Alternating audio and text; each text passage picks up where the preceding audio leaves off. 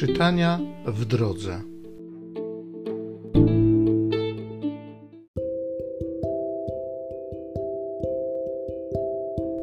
Z listu świętego Pawła apostoła do Efezjan.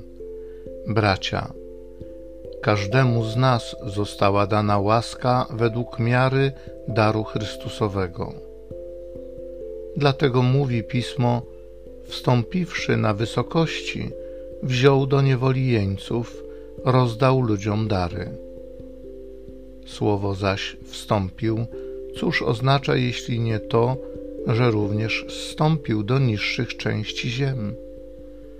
Ten, który zstąpił, jest i tym, który wstąpił ponad wszystkie niebiosa, aby wszystko napełnić.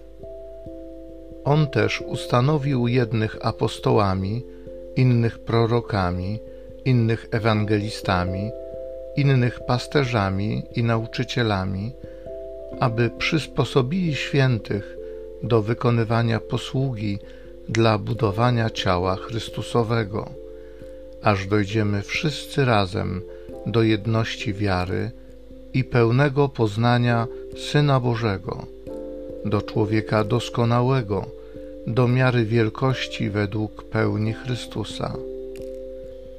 Chodzi o to, abyśmy już nie byli dziećmi, którymi miotają fale i porusza każdy powiew nauki na skutek oszustwa ze strony ludzi i przebiegłości w sprowadzaniu na manowce fałszu. Natomiast żyjąc prawdziwie w miłości, sprawmy, by wszystko wzrastało ku temu, który jest głową, ku Chrystusowi. Od Niego poczynając, całe ciało zespalane i utrzymywane w łączności więzią umacniającą każdy z członków stosownie do jego miary, przyczynia sobie wzrostu dla budowania siebie w miłości.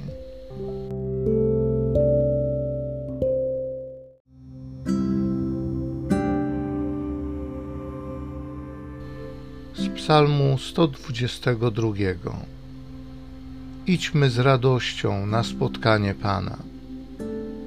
Ucieszyłem się, gdy mi powiedziano: Pójdziemy do domu Pana. Już stoją nasze stopy w Twoich bramach, Jeruzalem.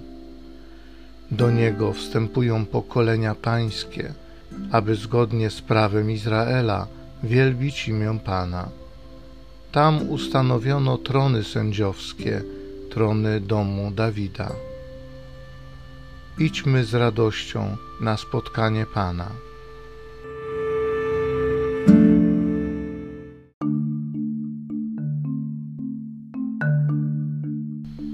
Pan mówi: Nie chcę śmierci grzesznika, lecz pragnę, aby się nawrócił i miał życie.